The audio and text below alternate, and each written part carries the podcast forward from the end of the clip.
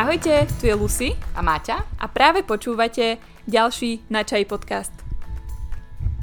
Dnes k nám na čaj zavíta pani Elena Kohútiková, ktorá je známa ako prvá žena slovenského bankovníctva, pretože pôsobila ako viceguvernérka Národnej banky Slovenska.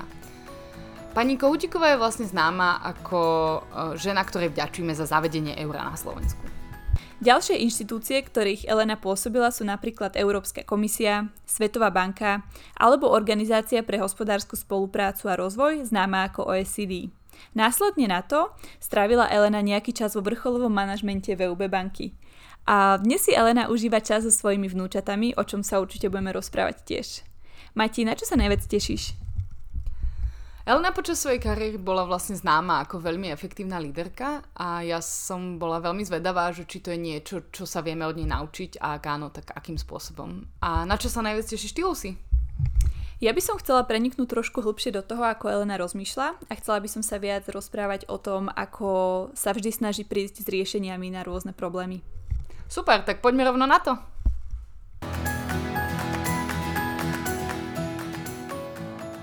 Začnem takou netradičnou otázkou, že viete si spomenúť, čo bola vaša prvá práca? Kľudne môže byť aj keď ste boli tínedžerka. Áno, mala možno... som, bola som, 12 rokov som mala a som uh, odrezávala od kukurice, volalo sa to, že pán karty, neviem, ak sa to volá oficiálne, uh-huh. teda tie výhonky bočné, aby tá kukurica pekne rástla, tak to boli moje prvé zarobené peniaze. Wow, a čo vás to naučilo? Ja som tam išla kvôli peniazom, takže to je v poriadku. som, bol tam nábor a mohli ísť aj takí žiaci, tak som mm-hmm. išla. No. Tak ja som vždy všetkých vecí chytala, e, čo boli možnosti, vyskúšala som a potom buď ma to zaujalo, alebo nie. Ale určite mi kukurica povedala, že to robiť nechcem v živote. Super. Takže niečo to malo pre mňa, nejaký, tak, takú pridanú hodnotu v tomto smere.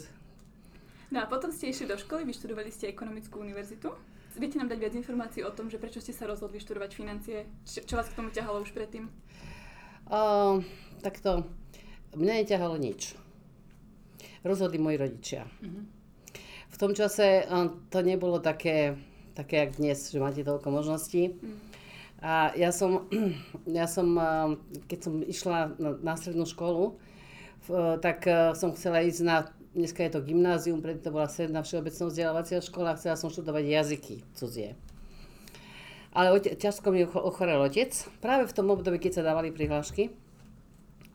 A vtedy sa rozhodlo, keďže mu dávali pomerne zlú perspektívu, tak rozhodlo sa rodina rada, že nepôjdem na všeobecnú vzdelávaciu školu, lebo s tou, keď skončím, môžem ísť iba na vysokú. Fakticky ste nemali nič v ruke. A že pôjdem na strednú ekonomickú, dneska je to obchodná akadémia, No a že teda vyštudujem za dobrú účtovničku alebo sekretárku alebo nejakú ekonomickú pracovníčku a budem mať chlebík v ruke. Čiže toto bolo to, čo rozhodlo o mojom osude. A z vola kedy e, za mojich čias sa veľmi nedalo ísť odborných škôl niekde inde. Čiže už som na jazyky musela zabudnúť a jediná moja voľba bola vtedy Vysoká škola ekonomická, dneska ekonomická univerzita.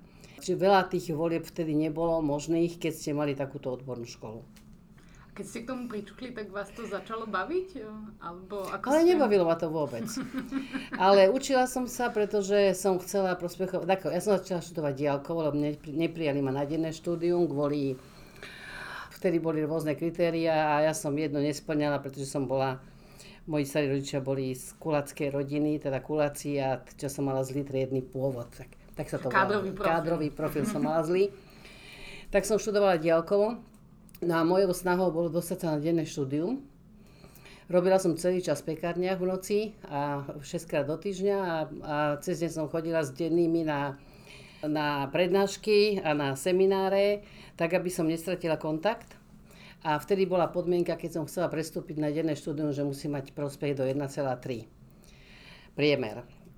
Takže ja som to dosiahla, tak som sa učila kvôli tomu, aby som prešla na denné. Keď som prešla na deň, tak som sa učila kvôli prospechovému štipendiu. Takže celý čas som mala nejakú motiváciu, aby som sa učila, ale ekonomia ma fakticky, ekonómiu ma naučil milovať môj muž. Čiže až po vysokej škole? Až po vysokej škole. Až on mi, tak sme, my sme mali také debaty večer vždy, keď deti zaspali a on bol fanatik do ekonomie. On miloval, on, on, on videl svoj život. A postupne ma tak do toho zasvedcovala, že som zrazu zbadala, že je to niečo, že je to úžasná veda, úžasná vec a dodnes ju teda milujem. Ale hovorím, ten, ten začiatok nebol taký, že wow, tak toto chcem robiť v živote a tak vôbec nie. Ale postupne on, sme sa debatovali a on otváral mi nové a nové dimenzie tej ekonomie. A fakticky mi ukázal jednu vec, že nemôžete si to vyskúšať v laboratóriu. Že jednoducho dnes neviete, keď robíte nejaký krok ekonomický, aký to bude mať e, zajtra výsledok. Môžete predvídať, môžete s nejakým percentom úspešnosti predpokladať, ale nie ste si istí, či to bude tak, pretože ekonomia to je o ľuďoch a ľudia rozhodujú, ich očakávania, ich e, sny, e, ich činy rozhodujú o tom, ako ten váš nástroj nakoniec zapôsobí v tej ekonomike. Takže v tomto je to úplne úžasné, pretože zasahuje do všetkých oblastí života, ekonomia. A vtedy som sa ju teda postupne naučila milovať a dodnes je to moja, ako nič iné si neviem predstaviť, že som robila. Vaša prvá práca bola v závodoch ťažkého strojarstva v Dubnici. Čo vlastne robili na odbore finančnej sústavy? No. A o čom bola táto práca? No. Taká prvá Pozrite sa, práca po poprvé, výške? p- moja prvá práca súvisela s tým, že že som už, ja som sa v štvrtom ročníku vydávala a pred sebadou sme s mužom išli a hľadali sme byt s miestom. Čiže mne bolo úplne jedno, kde nastúpim, mojou podmienkou bolo byt. A vtedy sme prešli celé Slovensko a stopom, rôzne podniky a núkali sme dvoch ekonomov. No a v Dubnici sa nám tak najviac zapáčilo, nám dali najlepšie podmienky, dali nám teda aj prísľub bytu o rok, lebo ja som bola ešte, mal som ešte 5. ročník pred sebou. No a takže e, dostala som tam prospechové štipendium, nie, pardon, dostala som tam štipendium podnikové, podnikové, mm-hmm. za ktoré som sa potom musela zaviazať na 5 rokov, že tam budem pracovať. A teda aj v, zmluve bolo, že dostanem pri nástupe byt. Čiže hľadali sme byt s prácou a našli sme byt s prácou. A mne to bolo jedno kde, úplne jedno, mm-hmm. neviazala som sa na Bratislavu vôbec. Čiže o, a chceli sme hlavne mať byt. Takže ste vlastne robili s mužom prvé roky? Rozumiem Ja som s mužom robila, áno. Prvé roky sme robili s mužom, on dovtedy učil na škole, robil asistenta na Vysokej škole ekonomickej, potom išiel na vojnu. No a ja som nastúpila po skončení školy a, do Dubnice a on potom prišiel z tej vojny už do Dubnice. Tam sme spolu začali v podniku. A aké to bolo robiť s mužom? Nie je to dobré. Nie? A už by som to nechcela, už by som to nechcela robiť. Možno, že keď má niekto súkromnú firmu dneska, že je to niečo iné, ale v tom, vtedy sa mi to, som povedala, že už nebudem nikdy s ním robiť. Lebo viete, že niekedy sa človek eh, aj, ja neviem, nevždy rozhodne sa ráno v dobrej nálade a potom to celý deň ho stretávate a to trvá. A čiže to som povedala, že už nebudem robiť tam, kde robí on, že není to dobré a aj som potom to nikdy už neurobila, aj to bolo dobré tak. Takže Čiže to, že Dubnica bola, to ja som robila fakticky uh, na štatistike, robila som v oblasti účtární, robila som v oblasti, materiálov účtárne, finančné účtárne, čiže prišla som takými tými ekonomickými postami tam, takými základnými a po- pre mňa to bolo mimoriadne zaujímavá práca. Musím povedať, že som, uh, ja som každú prácu, ktorú som robila, milovala. Lebo prvá moja vec bola vždy nájsť na tej práci niečo pozitívne. Vždy som si našla pozitívne. Aj keď sme, som bola ako na študentskej brigáde v Rusku a kopali sme kanály. Ja som vždy na tej práci si našla niečo pozitívne a preto som uh, tú prácu potom mala rada. A toto bolo tiež zaujímavé v tej Dubnici, pretože uh, uh, človek príde do tej praxe a zrazu sa pýta, stále som sa pýtala, išla som mi na nervy, na nervy teda riadne, to mi povedali potom, lebo som na všetko pýtala, prečo to robíte? A prečo sa robí takto? Ale prečo sa to robí takto? Čiže vždy som sa pýtala a vždy som ich tak zneisťovala, že mi museli vysvetľovať, až potom mi raz povedali, že aby som sa už toľko nepýtala, že je to tak a hotovo, že ber to, že je to tak. Ale zase to všimli ďalší kolegovia, ktorým to tiež v hlave čo vrtalo, tak tí ma potom zobrali do party a robili sme také pekné veci spolu také projekty. Ja by som sa ešte možno vrátila k tomu, že si hľadali niečo pozitívne. Že mám pocit, že my mileniáli radi hľadáme také, že čo není dobré a kde bude lepšie. Um, vy ste spomenuli tú ruskú brigádu. Viete nám teda najprv povedať, že čo bolo to pozitívne na tej ruskej brigáde, lebo to ma strašne zaujíma. No tak to sme, to sme boli v obci tu Puškino pri Petrohrade, je to dneska Leningrad, to bol Petrohrad. A tak pozitívne bolo to, že keď, som, keď sme kopali tie kanály alebo umývali tie okna, som povedala, že aspoň naberem kondičku a, a budem mať dobrú postavu. Alebo ja neviem, že sme boli partia dobrá, že sme povedali, že OK, keď toto urobíme, tak um, potom večer si to ako zaspievame si a, a na gitare sa zahrá. Takže vždy sa bolo na čo tešiť. Ale vždy som si našla niečo. No. Máte pocit, že to je niečo, čo ste mali v rodine? Alebo ste sa naučili? Naučila som sa. Naučila som sa. Naučila som sa jednoducho vždy hľadať niečo e, v, tom živote, čo je pekné a za tým ísť, alebo to, čo ma môže na tom baviť a za tým ísť. A to by pomáhalo prekonať rôzne ťažké obdobia môjho života. Že vždy som sa snažila hľadať teda niečo, že ako východisko z toho, alebo jednoducho aj dodnes, e, a to moji kolegovia by vedeli potvrdiť, ako neznášam, keď niekto povie, že niečo nejde. To je také slovenské, nie? Áno, to je také slovenské. Um, ja si pamätám, že a to preskočíme, už keď som robila v Národnej banke, tak jeden kolega prišiel a 4 hodiny mi vysvetoval, ako to nejde. Tak som povedala, pane rejiteľ, užil si si svojich 15 minút slávy na celý život so mnou. Odteraz už len prídeš a povieš mi, ako to ide. Čiže ako vždy som sa, vždy som sa snažila uh, zo všetkých tých ťažkých situácií hľadať cestu von. A hľadať cestu von, aby človek vyšiel posilnený a nie zoslabený. A ten pán riaditeľ sa poučil? Uh-huh. Už neprešiel nikdy s problémom. Vedeli presne všetci, vedeli, nechoďte k nej s problémom. Tak už prinášali iba riešenia. Uh, áno, prinášali riešenia. A ja som bola na to, aby som rozhodla, že či ideme niektorým tým riešením alebo nie. Uh-huh. Tak poďme sa teda pozrieť na váš čas na Slovenskej akadémii vied. Robili ste tam základný ekonomický výskum. A čo ste sa naučili v tejto práci? To bolo tiež zaujímavé, prišli ste do Vinci do Bratislavy potom. A opäť si našiel môj muž teraz byt s prácou. To bolo ešte za socializmu. Áno, áno, to mhm. bolo v 80. Vrátili sme sa sem v 80. roku. V 77. som nastúpila v Dubnici pracovať. A tu som akurát bola tehotná s druhou dcerou. To sa mi narodila už druhá dcera v Bratislave. A vtedy som stretla, na materskej som bola bývalú profesorku a hovorí, že Elenka, že a čo, kam pôjdete? Reku, neviem, reku, ešte som na materskej poďte, že môj manžel potrebuje na ekonomickom ústave niekoho a že vy ste taký typ, taký dumavín, tak som tam išla. Čo tam bolo, tam, tam, tam mi dalo veľmi veľa. A ten uh, ekonomický ústav to bol vtedy taký, taký jediné možno centrum takého uh, voľnejšieho myslenia v tom čase. A uh, dalo mi to uh, jednu takú vlastnosť, alebo niečo ma naučil, vždy pochybuje o všetkých pravdách. Že neber nič, lebo sme boli zvyknutí na škole, neviem ako vaša generácia, ale naša generácia na škole bola dosť zvyknutá, že čo sa povedalo, to sa zopakovalo a o tom sa nešpekulovalo. A tam ma práve naučili, že o každej jednej veci pochybuj a spýtaj sa, je to tak alebo nie je to tak, môže to byť inak. A toto bola taká, to, bol, to bola taká prvá vec, čo, čo ma naučila potom v živote hľadať tie riešenia.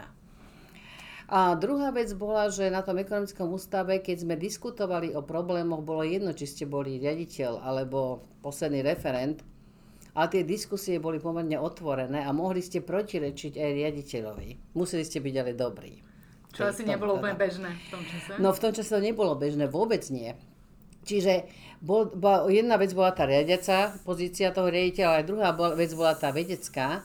A ten základný výskum bol v tom pekný, že by sme mali pravidelné diskusie na nejaké témy alebo na prácu niektorého z kolegov. A ozaj tam som sa naučila, že, že môžete vystúpiť, povedať svoj názor. Nie vždy bol správny, niekedy vás aj usadili, ako dostatočne jasne, ale naučilo nás to diskutovať. Naučilo nás to prinašať argumenty, Naučilo nás to pripraviť sa 100%, aby sme, keď vystúpime, vedeli, že čo hovoríme. Toto bola taká ďalšia, taká ďalšia dimenzia môjho života, že poprvé sa naučila o všetkom pochybovať a hľadať vždy riešenia možno iné ako tie zabrhnuté. A po druhé, že sa naučila povedať svoj názor. Ale hovorím, naučilo ma to veľmi uh, poctivo sa pripraviť na tú diskusiu, aby som, keď otvorím ústa, nepovedal nejakú hlúposť. Čiže takú systému, systematickú prípravu a potom som o mnoho bola istejšia v tom, keď som povedala svoj názor. A toto radím vždy aj všetkým mojim kolegom a hlavne kolegyňam, že my ženy potrebujeme mať takú, takú pevnú základňu v sebe, že viem, že som to prešla, viem, že som si všetko prešla, aby ma nenachytali na lacnom argumente, áno, alebo na lacnom probléme. Aby som jednoducho bola pripravená, a to, toto ma naučila ekonomický ústav, takej slobode vyjadrovania sa, ale fundovaného vyjadrovania sa, a naučilo ma to hľadať vždy nejaké iné cesty a nejaké iné riešenia. Ja by som sa možno ešte vrátila k tej diskusii, že keď ste presne sama povedali, že v tom čase to vôbec nebolo ako keby jasné, že môžu ľudia spolu diskutovať na rôznych úrovniach riadenia. Kde ste nabrali tú guráž? O tom som to nejako naučila, neviem. ja som už v Dubnici bola taký malý rebel, lebo v tom čase hm, to bola dosť Prišla tam žena, e, teraz sme boli prvá generácia takých, e, dve inžinierky sme tam prišli, že ako ženy. Ja som dokonca končila s vyznamenaním, takže keď to zbadal ten šéf, ktorý ma primal, povedal, ale my tu nemáme pre vás vedúcu prácu, vedúce postavenie ako manažerskú. Ja, že ja ani nechcem, ja chcem mať deti a ja si chcem najprv teda vychovať deti a potom uvidím. No ale fakt, že uh, tam uh, tá moja zvedavosť a to, že keď mi dali niečo urobiť, tak ja som sa do toho pustila, urobila to, pripravila všetko, že robila tam mnohým problémy a že to nebolo v tom, v tom čase veľmi ľahké, pretože preto som odtiaľ odišla inak. Že som jednoducho už nechcela bojovať s tým, že si žena, že, že čo tu hovoríš. To, bolo to také obdobie v tom, v tom období boli sme tam taká prvá generácia mladých žien. To dneska už tie mladé ženy, keď prídu, tak nikto nepochybuje o tom, že... A nikto nepozná to, že sú ženy. Áno, možno niekto, či je pekná alebo nie, ale, ale čo, sa týka, čo sa týka práce, nie. Ale vtedy to bolo ešte dosť také, by som povedala, e, taká rarita, hlavne v tých menších mestečkách. No a, a, a tu som sa na tom ekonomickom ústave zrazu tam to bolo nutné, tam ste to museli. Tam, keď ste sa nezapojili do diskusie, tak vás brali, že ste nepripravení, neviete a nemáte tam čo robiť. Čiže tam, mi to, tam ma to naopak, tam ste museli vystupovať a museli ste sa prezentovať a museli ste písať a museli ste dávať, ja neviem, roci, ale som recenzie na knihy, písali sme vedecké práce, ktoré sme potom obhajovali. Takže tam to bolo naopak, tam sa to vyžadovalo. Čiže eh, to bol jeden extrém a druhý extrém. Ale, ale obidva extrémy čo si v tom živote dali. Sebavedomie vám dodávalo to, že ste sa vždy poctivo pripravili. Áno, ja si myslím, že uh, my ženy sa musíme vždy veľmi poctivo pripraviť, pretože ja som vždy obdivovala kolegov, ktorí otvorili knihu alebo materiál na ktorejkoľvek strane a vedeli o ňom 15 minút diskutovať ja keď som ho nemala preštudovaný, som ju stane otvorila. Máte pocit, že sa to mení skúsenostiami? A tak určite, s tými skúsenostiami sa naučíte čítať aj materiály, že už som ich nečítala od písmena do písmena, ale som išla po tých hlavných problémových častiach a tie som si prešla.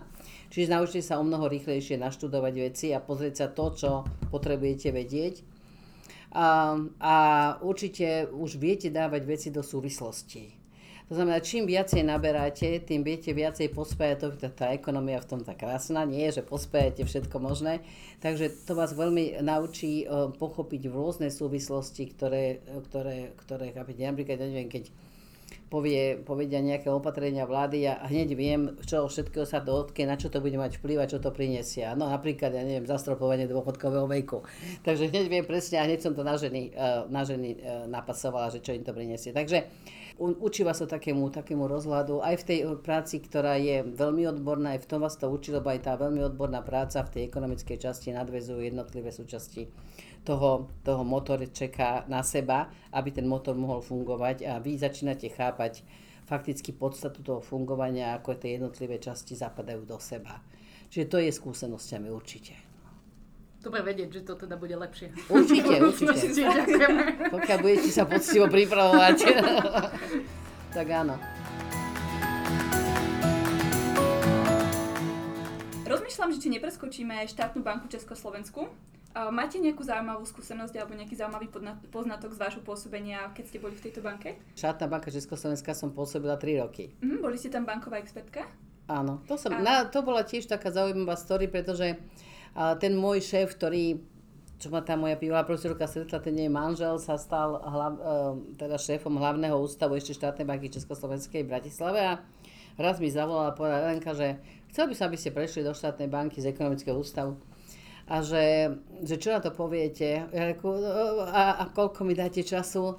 Môže dva týždne. No dobre, dva týždne. Viete, aj vy to tak určite robíte, že rozhodujete sa posledný deň. Nie. Stále to máte túto v hlave, ale to rozhodnutie urobíte až na poslednú chvíľu. A to bolo v piatok. A tak ja som tak vyšla, bože. A všetci mi hovorili, na čo, dobre tie na ekonomickom ústave, máš to rada, ostan tam a tak. A na druhý, a pondelok ma ráno zavolal k sebe a hovorí, že chce odpoveď. Ale mal som dva týždne na to. A on povedal, ale neišiel som na dovolenku, tak chcem mu dneska tú odpoveď. A v tom momente som povedal, že áno. Tak som skončila svoju vedeckú prácu a išla som robiť do štátnej banky. Čiže to bolo také zaujímavé.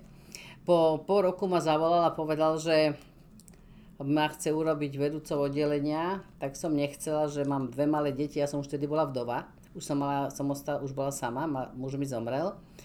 No a, a o rok na to mi som urobila takú, taký prísľub, lebo môj šéf prišiel do kancelárie a povedal, že máme zaviesť nejaký nový odbor a že teda mňa navrhne z rejiteľku odboru a ja hovorím, ak štátnej banke Československej dajú ženu z rejiteľku odboru, tak ja to vezmem. Lebo v tom čase za v Prahe bola jediná jedna rediteľka odboru a to bola personalistka. Všetci ostatní boli muži. To je taká klasika, nie? Že áno, personalistka je Áno, žena. takže, takže ja som to s takým týmto povedala reku môjmu šéfovi Ivan, ak v tejto štátnej banke spravia rediteľku odboru ženu, ja to, ja to vezmem. Že slúbuješ? Ja vždy slovo splním. O mesiac prišiel a povedal, že som riaditeľka odboru. Takže toto bolo zaujímavé v tej štátnej banke Československej. Tam začala moja kariéra. Takáto tá manažerská by som povedala. A bo, začalo to takýmto o, rozhovorom, ktorý, ktorý, som nad, ktorý som okamžite zabudla a brala som to ako dobrý vtip. Naraz prišli a teda vymenovali ma z riaditeľku odboru a potom to už išlo so mnou, keď sa kreovala Národná banka Slovenska. Aké to bolo, keď teda ste to brali, že však možno sa to ani nestane a zrazu teda... Ja som si bola istá, že to nestane. No, no. ste si bola istá. Zrazu sa teda, zrazu máte pri mene, že riaditeľka. On, on prišiel a povedal mi, že, že či, plne, či dodržíš svoje slovo. Ja, že môj otec ma na to veľmi trestal, pokiaľ som ho nedržala, dodržím. No tak si riaditeľkou odboru. Ja, že čo? A, a, a, a teraz čo? No ja som bola, ja som nespala celú noc. Ja som bola roztrasená, že ak, čo to vlastne mám robiť, lebo to boli všetko neznáme veci. A strašne som sa bála. Veľmi som sa bála. Ako ste to prekonali? Ani, neviem, tak som slúbila, tak keď už slúbite, tak sa Idete. nasadnete do toho rýchliku, no tak vás veze rýchlo. No.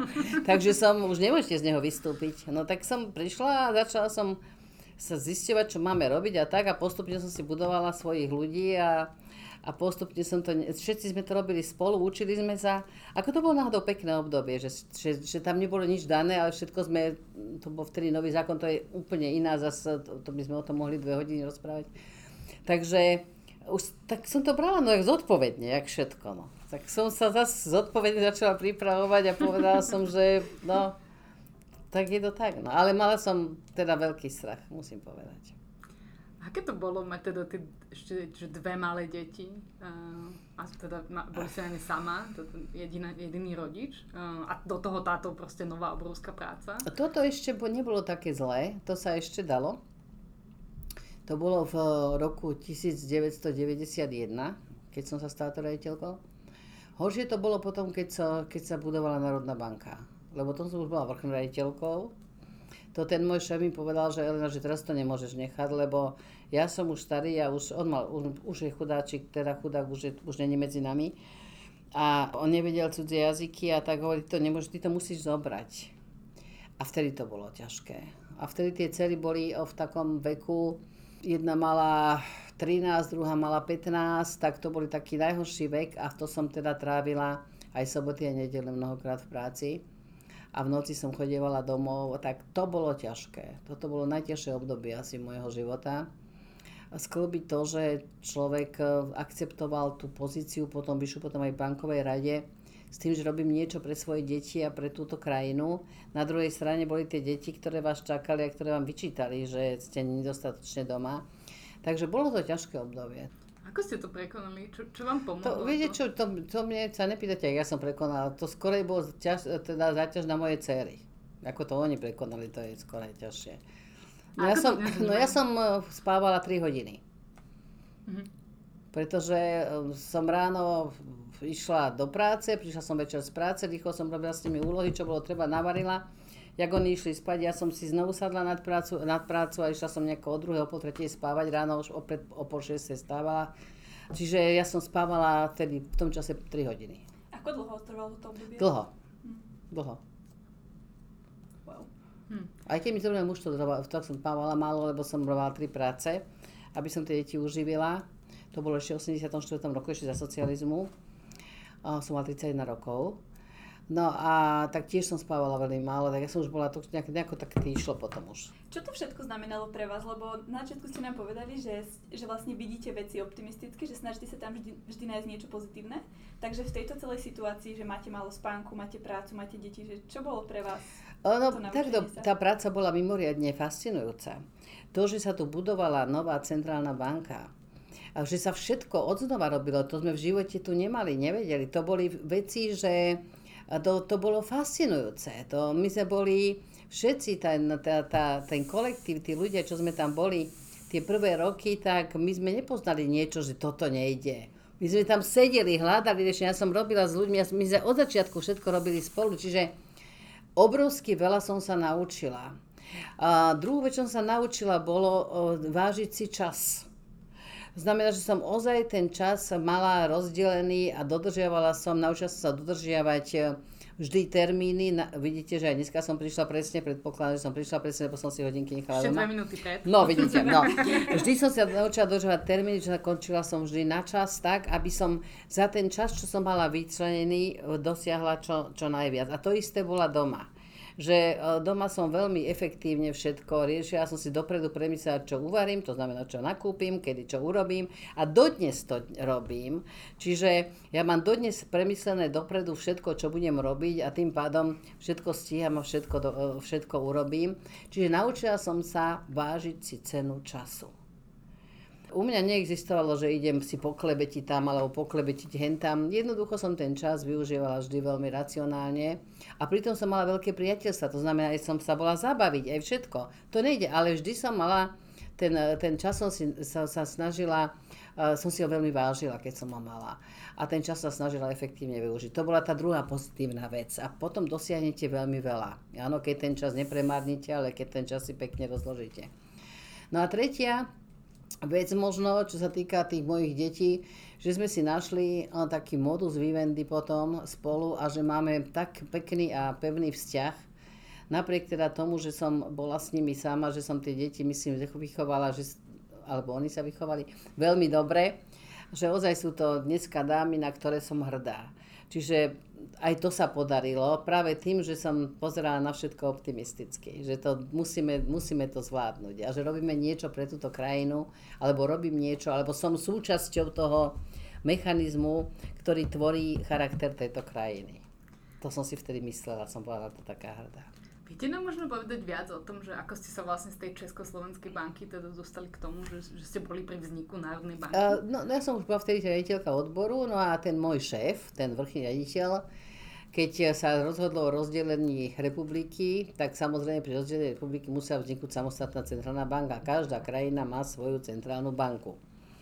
No a vtedy ma on požiadal, aby som e, si zobrala na starosť fakticky vybudovanie jednej tej časti a tej menovej časti, menovú politiku, operácie a tak ďalej, aby som teda, a bola som menovaná za vrchnú riaditeľku od 1. januára 1993 a mala som na starosti práve tieto oblasti, to znamená, budovala som to od začiatku, um, od, od, príjmali, pamätám si, že koniec roka 92 bol, že príjmali ľudí zvonku, a veľa času som trávila na príjmacích pohovoroch, že sme hľadali ľudí do týmu, že mali štruktúru, jak tá banka bude vyzerať a teraz do tých sme naplňali teda jednotlivé tie odbory ľuďmi, tak som veľa času trávila, plus sme robili všetkým predpisy a také veci. Čiže mimoriadne zaujímavé. Čiže bola som požiadaná, aby som toto robila. Ako ste sa potýkali s takou veľkou zodpovednosťou? Už viem si predstaviť, že to je aj... Uh, Viete čo, vtedy to zájmové. bolo, vtedy som už na to, najväčší strach som cítila vtedy pri riaditeľke odboru. Toto tiež, ale sme boli všetci rovnako na tom. Viete, že všetci sme, všetci, čo sme tam boli, sme budovali niečo úplne nové. Tam nebol nejaký genius, nejaký super expert, že teda, teda mali sme poradcov, stretali sme sa, diskutovali, no to bolo úžasné obdobie a to, takéto obdobie malo kto v živote zažije. A to bolo také všeobecné nadšenie. A keď sa nám niečo podarilo, tak, tak my sme bojovali v tom prvom období hlavne s nedôverou ľudí na slovenskú korunu. Preto sa aj menová únia, ktorá bola s Českou korunou, skončila predčasne. 8. februára mala trvať po roka. Trvala iba 8. februára, lebo ľudia neverili slovenskej korune. Um, trpeli sme problémom um, devizových rezerv. Nemali sme dostatok na to, aby sme mohli zabezpečiť vymeniteľnosť a, a dovozy a tak ďalej. Takže bolo takýchto problémov, bolo a my sme museli tú dôveru vybudovať. A nám sa to podarilo. No ale to bol každodenný boj o, to, o, tú, o tú dôveru. A to bolo úžasné obdobie. Úžasné obdobie. To bolo obdobie, ktoré, ktoré hovorím si, Nikto nevie dopredu naplánovať, nikto sa ho nevie naučiť, nikto ho nevie naštudovať.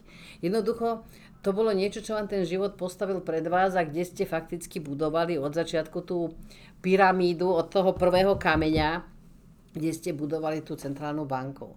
Aby, a hlavne, aby, hlavne dôveru v ňu, aby získala si svoju dôveru, aby jej verili, verili ľudia lebo ak veria ľudia Centrálnej banke, Centrálna banka môže robiť svoju spra- prácu správne. Ak neveria, tak tie peniaze z tej krajiny utečú a budú veriť inej mene. Áno, ja som vždy hovorila, ak nebudú veriť slovenskej korune, tak ľudia budú veriť doláru alebo nemeckej marke v tom čase a jednoducho nebudú mať úspory v slovenských korunách. A chvála Bohu sa nám podarilo, že tí ľudia mali tie úspory v slovenských korunách. Teda, že sa podarilo tú banku vybudovať. A tam bola jedna vec, bola ten kumšt. Áno, že sme sa naučili veľmi veľa vecí, ale druhá vec bola aj to nadšenie, ktoré sme to robili. Že nebali sme sa ísť do problémov, nebali sme sa ísť do konfrontácií. Jednoducho zverili tomu, že mať dobrú centrálnu banku je základ dobrej ekonomiky. Ako ste budovali túto dôveru v Centrálnu banku? Tak to sa budovalo postupnými krokmi. My sme vždy informovali, čo robíme. A o, o krokoch, ktoré robíme. Mnohokrát sme museli urobiť aj určité kroky proti politike vlády vtedy. Čiže ľudia, keď ten guvernér vystúpil a povedal niečo, tak mu začali veriť, lebo zistili, že čo hovorí, tak je pravda. Čiže to sa tak postupne, postupnými krokmi, um, je, našimi činmi a našimi, našimi vyjadreniami a na, tým, ako sme robili tú politiku, postupne ľudia začali veriť, že to vieme robiť. Kedy sa začalo diskutovať o prijatí eura? Diskutovať začalo um, začiatkom roka 2003. A v tom čase sme sa spojili Národná banka s ministerstvom financií a už vtedy bolo jasné, lebo viete, um, pre históriu treba povedať, že my sme vstupovali, myslím, o 5 rokov neskôr do OECD ako naši, naši susedia. O 5 rokov neskôr do NATO ako naši susedia, lebo my sme boli nedôveryhodná krajina v 90. rokoch. No a nikto nečakal, že vstúpime do Európskej únie spolu s Českou republikou, Maďarmi a Poliakmi Začali sme dva roky neskôr, ale tá intenzita bola tak rýchla, že sme to ako dokázali. A už keď sme mali naše kapitoly, Centrálna banka uzavreté, lebo aj my sme boli súčasťou rokovania o vstupe do Európskej únie, tak uh, uh, niektoré krajiny začali uh, vyhlasovať, že príjmu euro čo najskôr a tak ďalej. Tak sa novinári pýtali, tak sme povedali, že poďme si na to dať odpoveď, že, že či áno, či nie. Teda, či áno, to áno, lebo to sme v referente sa odsúhlasilo potom. Do vstupe do Európskej únie bolo referendum, ktorého súčasťou bolo aj odsúhlasenie prijatia eura. Keď na to ekonomika splní podmienky. Čiže kedy? No a tak sme pravili prvú analýzu, ktorú sme dali do vlády v roku 2003. Vtedy vláda uh, požiadala ešte o hĺbšie zargumentovanie určitých krokov. Treba zase vidieť tú situáciu, aká bola, že tá republika vtedy existovala 10 rokov. Čiže my sme robili zo strašne krátkých čísiel. My sme nemali históriu 40, 50, 100, 500 rokov, my sme mali 10 rokov históriu, pretože my sme nemohli brať históriu Československa, my sme museli brať históriu Slovenskej republiky.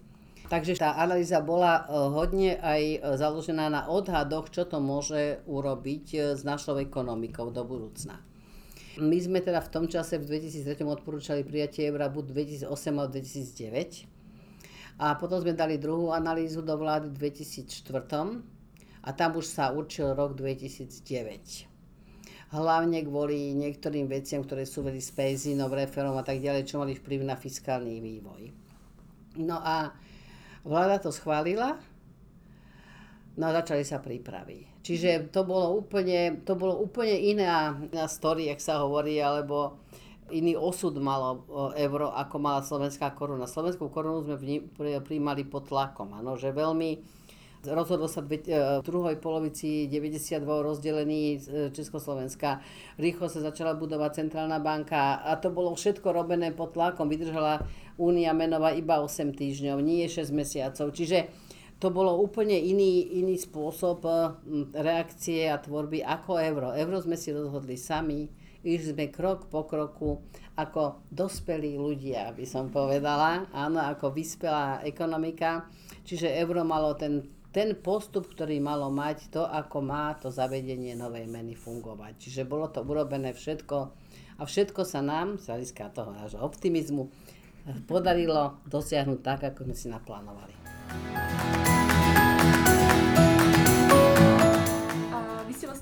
že mali sme strašne krátku históriu Slovenska, čiže tie dáta nemali sme ich odkiaľ brať. Odkiaľ ste brali to sebavedomie urobiť takéto rozhodnutie? Musíte, človek sa musí, uh, v tom je tá ekonomia pekná, ako som že vidíte súvislosti. Čiže my sme sa na jednej strane opierali o to, že sme analyzovali charakter našej ekonomiky a na druhej strane sme sa opierali o to, čo to bude znamenať, keď sa začneme k tomu euru prihlasovať. A tam sa nám ukázalo, že sa nám začnú zľaďovať e, ekonomické cykly s tou, s, tou, s tou eurozónou, že s tými krajinami a že tej ekonomike našej by toto malo pomôcť. Čo pomôže ekonomike? Pokiaľ tá ekonomika šlape a vtedy, vtedy um, boli urobené zásadné kroky, bola privatizovaný bankový sektor, reštrukturalizovaný, boli privatizované veľké podniky, že banky začali posielať do ekonomiky normálne signály, tak ako mali a prenášali tú menovú politiku do ekonomiky. A ekonomika za, začala už fungovať v tom čase, začínala fungovať štandardne. A my sme uh, robili uh, prognózy, čo to môže znamenať, keď dneska povieme, že príjmeme euro. Poprvé, či budeme schopní splniť masické kritériá in, hlavne infláciu, úrokové sadzby a deficit. A povedali sme, že boli by sme to schopní. A v prípade, že tá deficit sa znižuje, inflácia sa znižuje, to znamená, tie očakávania ľudí sa znižujú a že veria tej centrálnej banky, tam to vidíte, či vám veria. Lebo vy keď poviete, že bude inflácia 5%, a podniky si dajú do svojich prepočtov 5% a ľudia rátajú s 5%, vtedy vám veria. Ale ak poviete, že inflácia bude 5%, ale každý ráda, že to bude určite 20%, vtedy vám neveria. Čiže tá dôvera bola, a to je jedný z tých znakov dôvery, že brali prognózu centrálnej banky alebo menový program centrálnej banky ako alfu omegu pre plánovanie vlastných alebo prípravu vlastných obchodných plánov. A vtedy sa materializujú tie očakávania ľudí potom v tom výsledku. V tých našich analýzach sa ukázalo, že pokiaľ by Slovensko sa prihlásilo k euru, tak poprvé by držalo veľmi veľkú disciplínu v tých základných makroekonomických oblastiach, čo by malo pomôcť tej ozdravenej mikroekonomike. To znamená, mala by tá ekonomika rásť, sme rátali zhruba o 20 percentuálnych bodov v tom dlhodobom horizonte rýchlejšie ako bez eura práve tá disciplína, to, že sme museli plniť, pomohlo obrovsky tej ekonomike a my sme vtedy rásli 8, 9, 10 až 11 percentami. Čiže táto dobiehanie tej vyspelej Európy bolo v tom čase veľmi rýchle. A hlavne, keď tie nám uverili, že to myslíme vážne, lebo my sme dávali pravidelné odpočty, čo sme urobili, čo nás čaká a tak ďalej, to znamená, nielen finančné trhy, ale aj verejnosť mohla kontrolovať, že teda to, čo sme si naplánovali, aj plníme.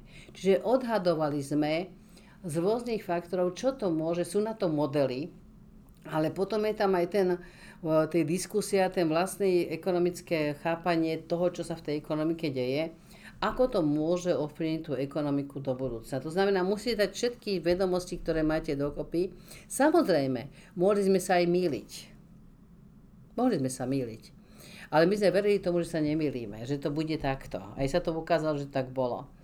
A s čím sme ale nerátali, napríklad bola kríza, že sme príjmali euro v, v čase vrchovacej uh, uh, krízy, áno. Ale keďže sme mali všetko takto naplánované, tak tá kríza sa nás fakticky až tak zásadne, minimálne bankového sektora nedotkla, bol zdravý. Dotkla sa nám, prepadla nám ekonomika trošku viacej ako bez eura, ale okamžite na druhý rok nám začala tá ekonomika zase rýchlo rásť, čiže prekonali sme toto obdobie krízové z tohto pohľadu veľmi rýchlo. Čiže ozaj to boli diskusie o tom, kam sa to môže, eh, kam, kam nás to euro môže posunúť, či nám to pomôže, alebo nás to zabije, ekonomicky myslím.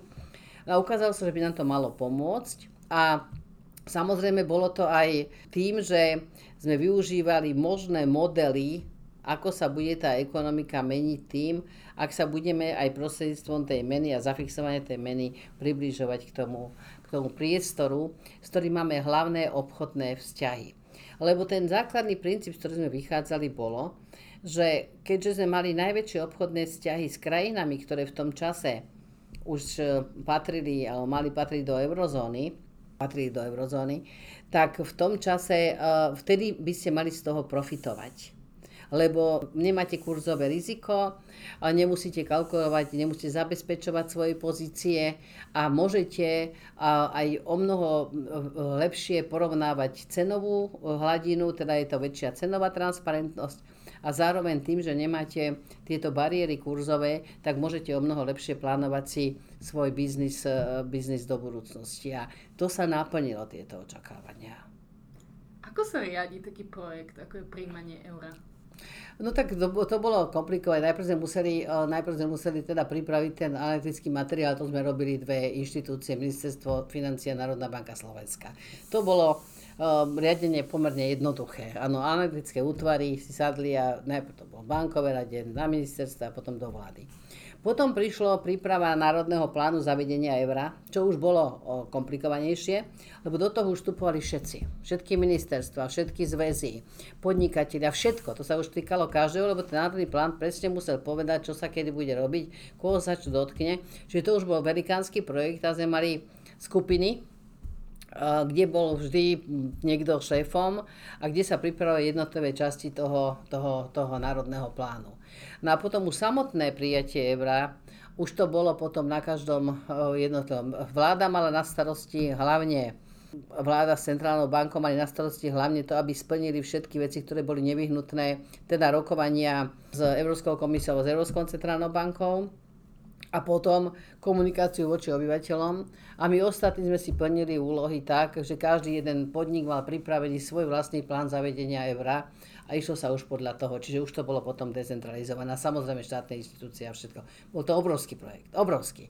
Len naše, ja som v tom čase už robila vo, vo úpke a vo, len Všeobecnej úverovej banke sme fakticky e, dva a pol roka nerobili žiadne zásadné zmeny systémov, všetko sa riadilo iba euro lebo to sa týkalo každého jedného systému v IT, účtovníctva, týkalo sa to hotovosti, týkalo sa to školenia ľudí, aby pochopili, aby vedeli povedať klientom. Čiže to bol obrovský projekt, ktorý, sme, ktorý sa riadil a kde človek nevedel, že či to dobre dopadne, ale dopadlo to dobre. Vyzerá to ako taký obrovský logistický projekt, ktorý áno, áno, logicky. Zaujíma ma, že keď sme sa teda dostali k manažmentu, ako by ste sa opísali ako manažérka? Ja som bola dosť taký, by som povedala, a hlavne v týchto projektových veciach taký, taký štýl, som si vypočula a potom som rozhodla. Áno. Čiže nebola som ten typ, ktorý by diskutoval 20 dní a, a, a nechal, ale vždy som chcela byť s výsledkom.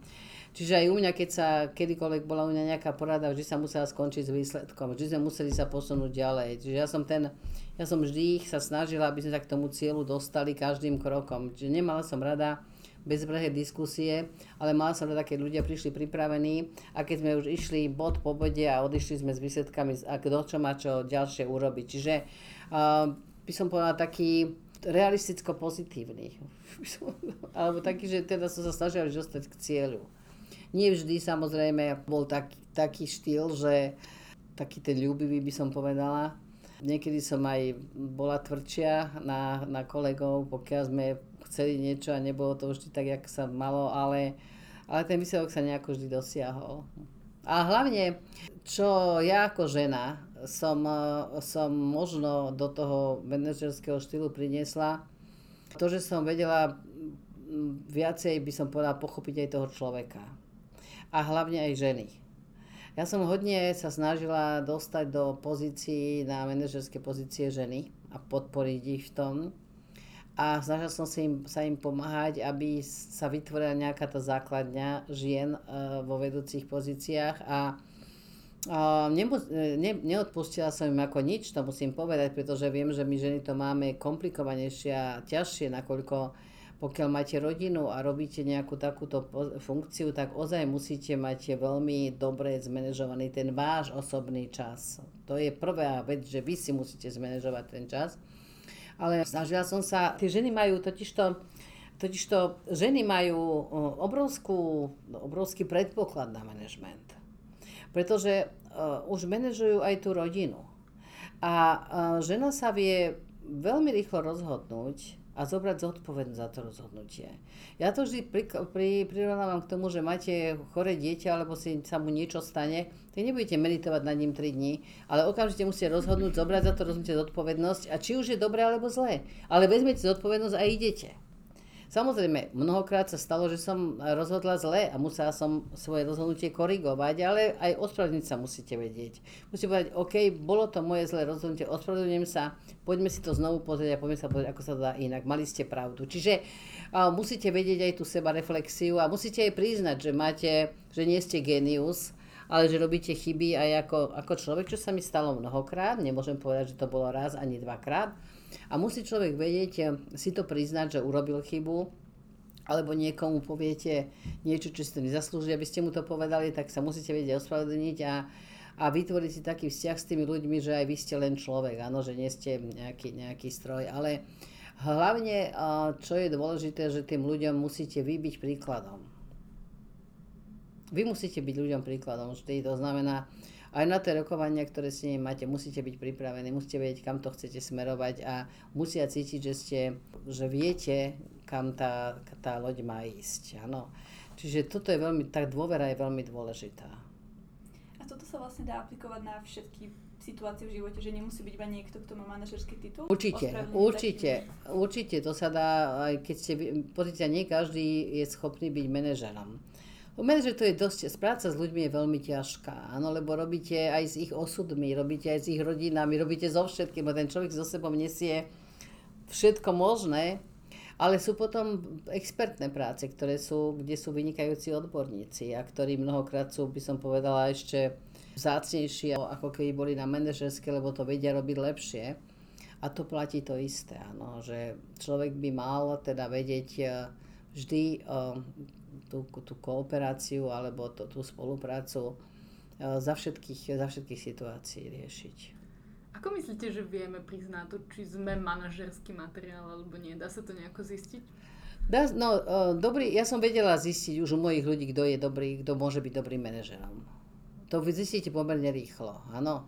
A čo boli tie nejaké znaky, ktoré ste si všimli? No, určite je to znak toho, že ste vedeli, um, poprvé, ja som si všímala u mojich ľudí to, u mojich kolegov, ako rýchlo reagujú na to, keď im niečo napríklad napíšem. Ano? Či majú systém.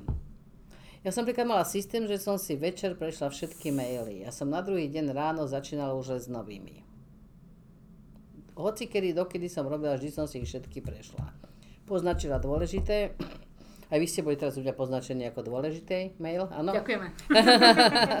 no a, a, a potom som si tie dôležité prechádzala nakoniec, lebo na tie som si už nechávala potom času.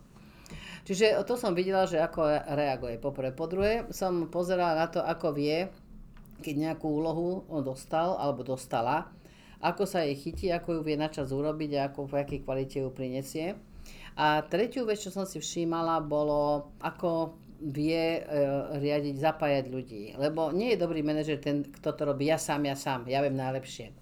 Ja som bol vždy taký manažer, ktorý ma, chcel mať pod sebou najlepších ľudí lebo tí ma posúvali ďalej. Tí ma núčili, aby som ja na sebe viacej pracovala. Ale sú druhý typ manažerov je taký, že on jediný pozná ten celok a všetci ostatní iba participujú na určitej Vykonávajú. časti. Ano. Takže ja som sa vždy obklopovala a snažila obklopiť vynikajúcimi ľuďmi. Lebo títo vynikajúci ľudia, od nich sa veľa človek naučí. Lebo aj ten manažer, akýkoľvek vysoko učí sa každý deň niečo nové. Sa nás vyskytnú situácie, že oh, do keľu a musíte to riešiť. A zároveň vás posúvajú, lebo keď máte s nimi diskusiu a chcete byť pripravení, nemusí vedieť všetky drobnosti, nemusí vedieť každý model, ale musím chápať súvislosti. A musí vedieť posunúť tú diskusiu ďalej. A, a, a takí dobrí, vaši dobrí kolegovia vás posúvajú ďalej, vás nutia lebo potom už s nimi nedržíte krok.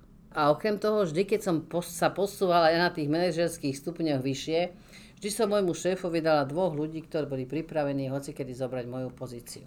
Čiže som vždy s ľuďmi zdieľala všetky veci, tak aby oni mali všetky informácie, aby vedeli rozhodovať a pripraviť veci so znalosťou všetkých vecí. Som že ja tu, keď som tu mesiac není, nemôže tu nikto cítiť, že som tu není. To bola moja zásada. Musíte byť tak dobrí, že ja keď tu mesiac nebudem, vy viete presne, čo máte robiť a viete to urobiť. Nebolo to ťažké pre vás vypnúť? Že nie. teraz sa veľa hovorí nie. o takom tom vyhorení a nie, ľudia nie, nie. Ja neviem, čo je to vyhorenie. Nie. Takže ste išli na dovolenku, vypli ste. A... Áno, áno, áno, áno, na dovolenke som vypla. Lebo ste úplne verili tým ľuďom, lebo ste Ja som vlastne verila, lebo som si ich vychovala, áno, hmm. áno.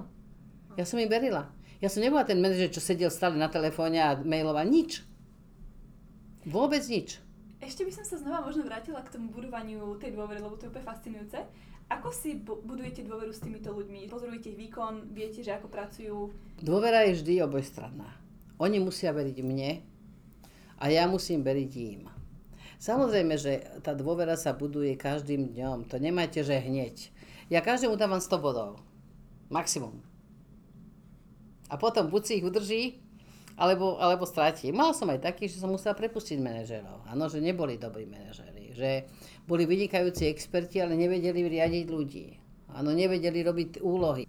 A tým pádom boli mnohé problémy. Ozaj, že dôveru si budujete poprvé ja, čo im slúbim, že splním.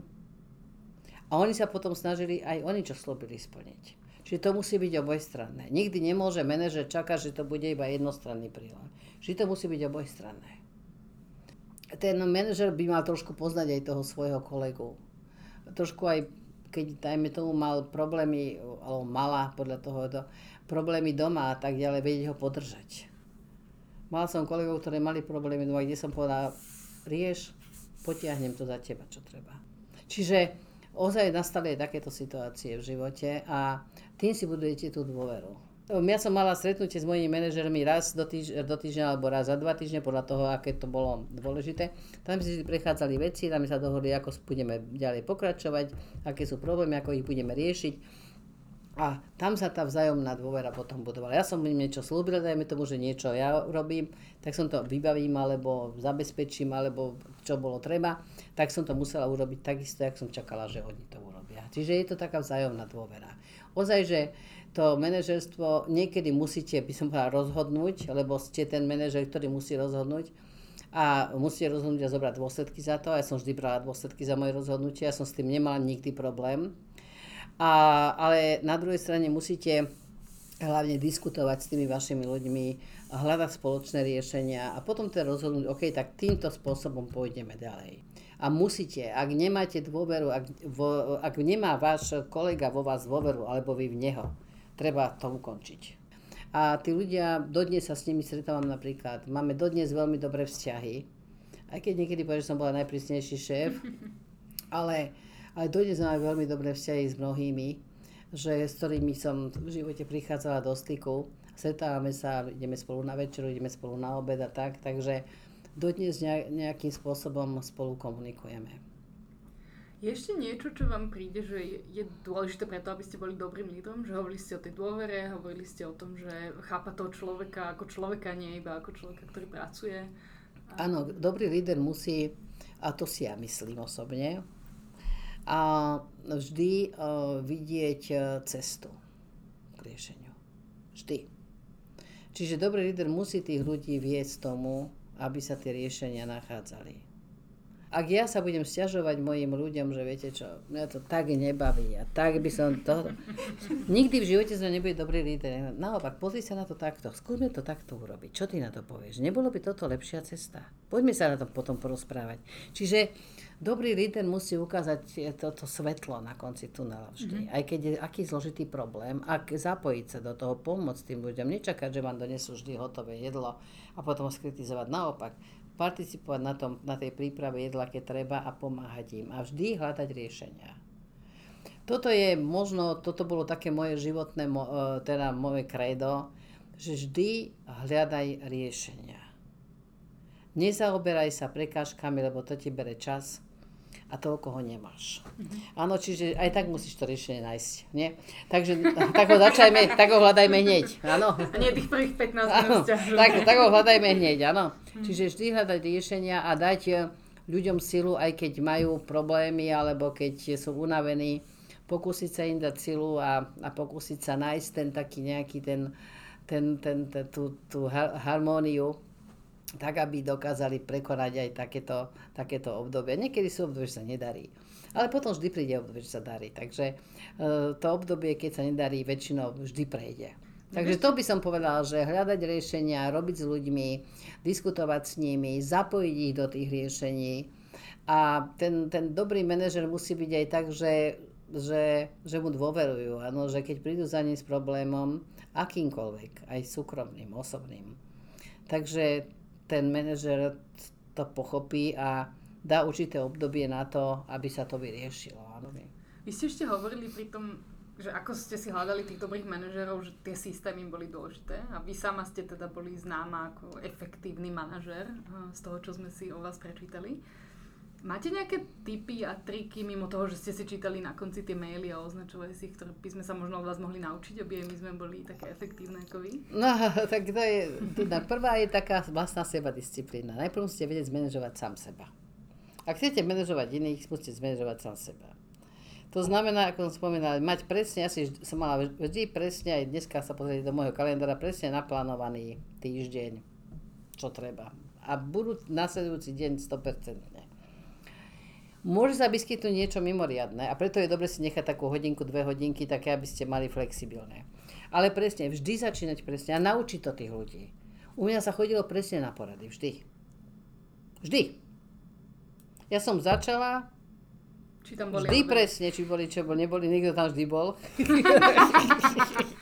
niekto sa to vždy rýchlo niekto, naučí, niekto prišiel, no a keď, a keď prišli tí ďalší, tak už sa a už na, na, na, dali pozor. To, a vždy som končila presne. Mala som vždy hodinky v kancelárii, hodiny. To bola prvá moja vec, dajte mi hodiny. A podľa hodín som štrukturovala vždy rokovanie. Toto je taká prvá vec, ktorú treba. Ďalšia vec je pripraviť sa. Dneska jediný, jedinú vec, čo je na dôchodku, je výborné, že sa večer nemusím pripravovať na druhý deň. Ja som si vždy večer sa vždy som si prešla celý ďalší deň a pripravila som sa. Každý jeden večer. Každý jeden večer. A robili ste aj týždenné plánovanie? Áno, že som mala, ja, hneď ak sa niečo dohodnem, hneď som to mala v kalendári. No a v nedelu napríklad som si, v nedelu po obede som si sadla na materiály a keď som ich mala, dajme tomu, že som mala, ja neviem, v útorok rokovanie, alebo v stredu už som mala materiál, som si ho pripravila už v nedelu. Čiže snažila som sa, keď som mala dopredu, urobiť vtedy, keď mám čas. Porobila som si poznámky k tomu, popísala a už som sa potom už len tesne pred tým rokovaním večer, som si to prebehla, ujasnila a išlo sa. Čiže snažila som sa vždy pripraviť, keď som mala čas. Lebo keď máte dobrú prípravu, tak aj to rokovanie potom je veľmi efektívne. Presne viete, o čom treba hovoriť. To sú asi také dve. Dve a tretia vec. Nezabúdať na to, že to, že ste hore niekde, je pozícia služobná. Ale mať zázemie e, poprvé rodiny, a po druhé priateľov. A tých si treba hýčkať. Pretože tí vám povedia, keby náhodou ste chceli mať veľmi hore nos, že aká ste dôležitá, že pozor, nie si taká dôležitá, si naša kamoška. A, to, a toto si ja držala. Takú osobnú hygienu, jak som to ja mhm. volala. Viete, že nikdy človek potom nejako neprepadol tomu, že je nenahraditeľný. Ale tie priatelia, kamošky by to vždy mali babinec, to dlhé roky sme si držali, žiaľ Bohu, jedna nám odišla v Lani, tam hore ale to sme si držali teda, a to sme držali tie priateľstva, dodnes si ich držím, pretože tie ostávajú. Všetky tie ostatné pozície raz odídu, ale tie priateľstvá ostávajú. A tie dávajú človeku takú silu a, a takú, takú, tak, taký ďalší, ďalší, ďalší, ďalší taký perspektívu toho ďalšieho života, čo je veľmi dôležité. Čiže možno to by som povedala. Rodina, priatelia, pripraviť sa na každý deň a dodržiavať denný harmonogram striktne. A vedeli by ste nám viac povedať o veciach, ktorými sa teraz venujete? Spomínali ste, že pracujete so ženami podnikateľkami, ktoré začínajú. Predtým ste sa snažili dosadzovať ženy do manažmentu. Viete nám dať viac informácií, čo uh, momentálne robíte? Ja som, ja som eh, bola takým garantom takého programu, sa volalo, že Akadémia pre podnikavé ženy, ktorý sme vo VUB robili, kde sme Mm, robili také trojdňové semináre pre mladé začínajúce podnikateľky. Také, ale čo nie je také úplne, že čo ešte nevedia o čom to ale čo už niečo začali a chceli si trošku vyjasniť, že či, či áno a ako pokračovať. A, a snažili sme sa teda trošku, a, aby, sa, aby sa trošku vyrovnalo to prostredie, lebo stále máme dve tretiny mužov v podnikaní a jednu tretinu žien. No a ženy, tak ako v manažmente, aj v podnikaní majú určité, určité charakteristiky, ktoré treba osloviť. A no prvou tou charakteristikou je, že ženy mnohokrát začínajú podnikať tak, tak by som povedala neplánovania. Áno, že som na materskej niečo za toto a idem podnikať nepripravia si biznis plán, neurobia si žiadnu kalkuláciu, nepripravia si náhradné riešenia, ktoré treba, keď už o tento produkt není záujem. Čiže učili sme tie, tie mladé ženy, podnikateľky, budúce, tomu, ako fakticky majú k tomu podnikaniu pristupovať. A musím povedať, že boli aj veľmi zaujímavé situácie. Ja som s nimi vždy potom, ja som s nimi sedávala, aj sme potom mali, oceňovali najlepšie tie najlepšie podnikateľské zámery alebo plány. A um, sa stalo mnohokrát, že prišla podnikateľka začínajúca s jedným nápadom, odišla s druhým. Alebo prišla s nápadom a už mala tam dodávateľov a odberateľov, keď odchádzala. Čiže ozaj to prinášalo tie ženy dokopy a ženy zistili, že čím sa potýka jedna, že aj si sa potýka aj druhá, že to nie je nič špecifické, že každá to prekonáva, každá to musí prekonať a, a strašne im to pomáhalo tak zvyšovať také sebavedomie a napomáhalo im to aj na, nabrať takú podnikateľskú zručnosť, lebo jedno je fakt, že ženy, a, ak sú podnikateľky v nejakej oblasti, tak keď idú na školenia, idú na školenia k tej svojej podnikateľskej činnosti, ale nejdu na školenia k podnikateľskému kumštu. A toto mnohokrát, preto mnoho, tá, tá, tá, tá smrť tých podnikateľiek, podnikateľská smrť je veľmi, veľmi veľká u žien, pretože uh, nemajú zvládnutý ten podnikateľský kumšt a všetko, čo má s tým podnikaním, čo je spojené. Čiže toto bola jedna z vecí, čo som ja bola tým garantom toho, že chceli sme pomôcť, že to bolo okolo 20 žien, ktoré prešli tým listom záujemkyň, ktoré mali teda zaujímavé príbehy a už niečo mali odžité, čiže vedeli sme, akým spôsobom na to nadviazať a, tak, a, tak toto bola taká, taká, taká moja taká, taká mimo a, manažerská úloha, že pomôcť trošku, aby sa aj ten podnikateľský svet dostal do takej väčšej rovnováhy. Okrem teda toho manažerského, aj ten podnikateľský, aby sa trošku dostal do rovnováhy ženám. Predstavme si, že nás teraz určite počúva nejaká žena, ktorá rozmýšľa nad tým, že by možno chcela podnikať. Akú radu by dala Elena Kohutíková? No v prvom rade by som jej povedala, že nech si pozrie, v čom je ten jej produkt jedinečný. Nech si dobre zmapuje celú svoju konkurenciu. Po druhé by som jej povedala, nech, sa, e, nech, si, nech si spraví kalkuláciu toho produktu a cenotvorbu, lebo je veľmi dôležité, aby zistila, či bude alebo nebude zisková s tým produktom a nezabudla do tej cenotvorby dať aj svoju cenu. Lebo mnohokrát tam dali podnikateľky len materiál, ale nedali tam svoj čas, svoju cenu a svoje know-how. Potom by som jej odporúčila, aby sa pozrela, ako dá o, vedieť o tom svojom produkte. Pretože mnohé podnikateľky, ktoré začali takto nie veľmi plánovane, mali kamarátky, tým predali, rodine predali a zrazu zistili, že už nemajú komu. Čiže zmapovať si možných odberateľov, zmapovať si, či o ten môj produkt je záujem a pripraviť si aj také náhradné riešenie, keď o tento už prestal byť záujem, čo viem priniesť ďalšie. Čiže urobiť si taký ten biznis plán aspoň na 3 roky. Ako sa chcem vyvíjať, kam sa chcem dostať. Keďže my ženy potrebujeme mať také krátkodobejšie cieľe, aby sme, dokázali, aby sme zistili, či ich plníme, tak dobre si urobiť také, také tie milníky, ktoré si poviem, toto je milník, kedy si pozriem, či som toto dosiahla. A keď som nedosiahla, prečo. A, a povedať si, kedy chcem mať prvýkrát zisk. A keď ho nedosiahnem, pozriem sa, že prečo. Či som urobila ja niekde chybu, alebo či ten môj produkt je produkt, ktorý nemôže To znamená, aby si to rozfázovali tak, aby ozaj išli do podnikania s tým, že sa vedia v hoci ktorej tej fáze pozrieť spätne a povedať, čo musím opraviť, čo musím urobiť, aby som ten svoj cieľ, ktorý mám tu, dosiahla. Čiže je to, toto je mimoriadne dôležité a potom ešte ďalšiu vec, čo si musia rozmyslieť, akou právnou formou budú podnikať. Každá právna forma má svoje plusy a svoje mínusy. No a v neposlednom rade, akých peňazí. Väčšinou ženy, e, keď podnikajú, nemajú veľmi náročné e, finančné e, teda nároky, a väčšinou im na podnikanie stačí od 1000 do 10 tisíc eur na ten začiatok podnikania. Takže kde tie peniaze vezmem a musím aj tie peniaze, aj dajme tomu úroky, zarátať do svojho podnikateľského plánu a do svojich nákladov. Čiže všetko toto sa tá, tá žena uh, musí, musí uh, zvážiť. Radšej hovorím, nech 10 krát meria predtým, ako sa pustí podnikať, ako raz odmeria a, a, a zistí, že tá mierka bola zlá. Čiže ozaj si to rozmyslieť, urobiť tu, tej príprave treba venovať pomerne dosť času a potom, ja si myslím, potom je ten podnikateľský úspech skoro zabezpečený. Pretože my už potom, keď sa do toho pustíme, sme veľmi inovatívne. Veľmi inovatívne. Ale čo je ešte problém je, že počase nás tá inovatívnosť opustí, lebo sa bojíme, že keď budeme veľmi inovatívne, že stratíme zákazníkov. Čiže nebudeme sa byť inovatívni, práve tá inovatívnosť nám pomôže aj ďalej na tom trhu zostať. My ešte máme pár takých iba už naozaj rýchlych, krátkých otázok. Um, tak môžem ísť prvú možno ja. Uh, máte nejakú knihu, ktorú máte pocit, že by si každá žena mala prečítať? A možno Madame Curie. Jej životopis. Hm? Máte nejakú myšlienku, podľa ktorej sa snažíte žiť?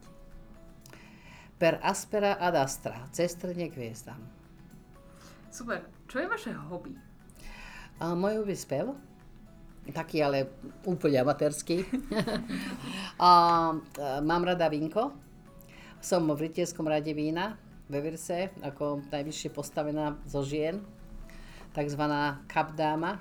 To znamená, môžem wow. nosiť taký plášť. Aj ho nosíte? Áno, na, na naše oficiálne zatnutia všetky, áno. Nie som žiadny odborník, som v tomto uh, úplný amatér ale snažím sa tú vínu kultúru šíriť a okrem toho sa snažím pomáhať aj e, našim vinárom, keď treba, aby e, to ich vinárstvo mohlo fungovať. Takže e, v tom rytierskom rade ja nie som ani enológ, nie som ani degustátor, ale som ten, kto sa snaží ten, to, to, tomu, tomu vinárstvu na Slovensku iným spôsobom pomôcť. Čo je najlepšia rada, ako ste kedy dostali? Uh, Najlepšia rada je rada, ktorú som dostala. Uh, neplač nad sebou, hľadaj riešenie ako ďalej. A čo je najhoršia rada, ako ste kedy dostali? No neviem, čo dostala zlú radu. Neviem. A nepamätám si ju, minimálne si ju nepamätám. Nepamätám si ju. Zle, zle rady si nepamätám. Ale pamätám si, že hlavne keď uh, mi zomrel muž, tak vtedy človek bol, vtedy som bola v takom dne a vtedy som dostala radu, chod ďalej, vstaň, máš pre koho a, a hľadaj cesty, ako sa z toho dostať. A to mi moja kamarátka dala veľmi dobrá. A mi pomáhala teda. A, a, a odtedy sa držím toho, že hľadaj vždy cesty, hľadaj riešenia a nepodliehaj žiadnemu, žiadnemu riešiteľnému problému. Ano. Mhm. A posledná otázka, ako vlastnosť si najviac vážite na ženách a na mužoch? Na ženách si o, vážim takú, takú tú poctivosť veľmi a na mužoch si vážim opačné, ten nadhľad. Sa my ženy naučíme sklbiť tú našu prirodzenú poctivosť takú a, zmysel pre detail s tým nadhľadom, tak sú z nás geniálne manažerky. Super. Ďakujeme veľmi pekne, pani Kohoďková, že ste prijali pozvanie, aj za to, že ste boli našim vzorom, teda určite môjim. Ja ďakujem za pozvanie. Ja ďakujem za pozvanie. Dievčatá vždy s úsmevom.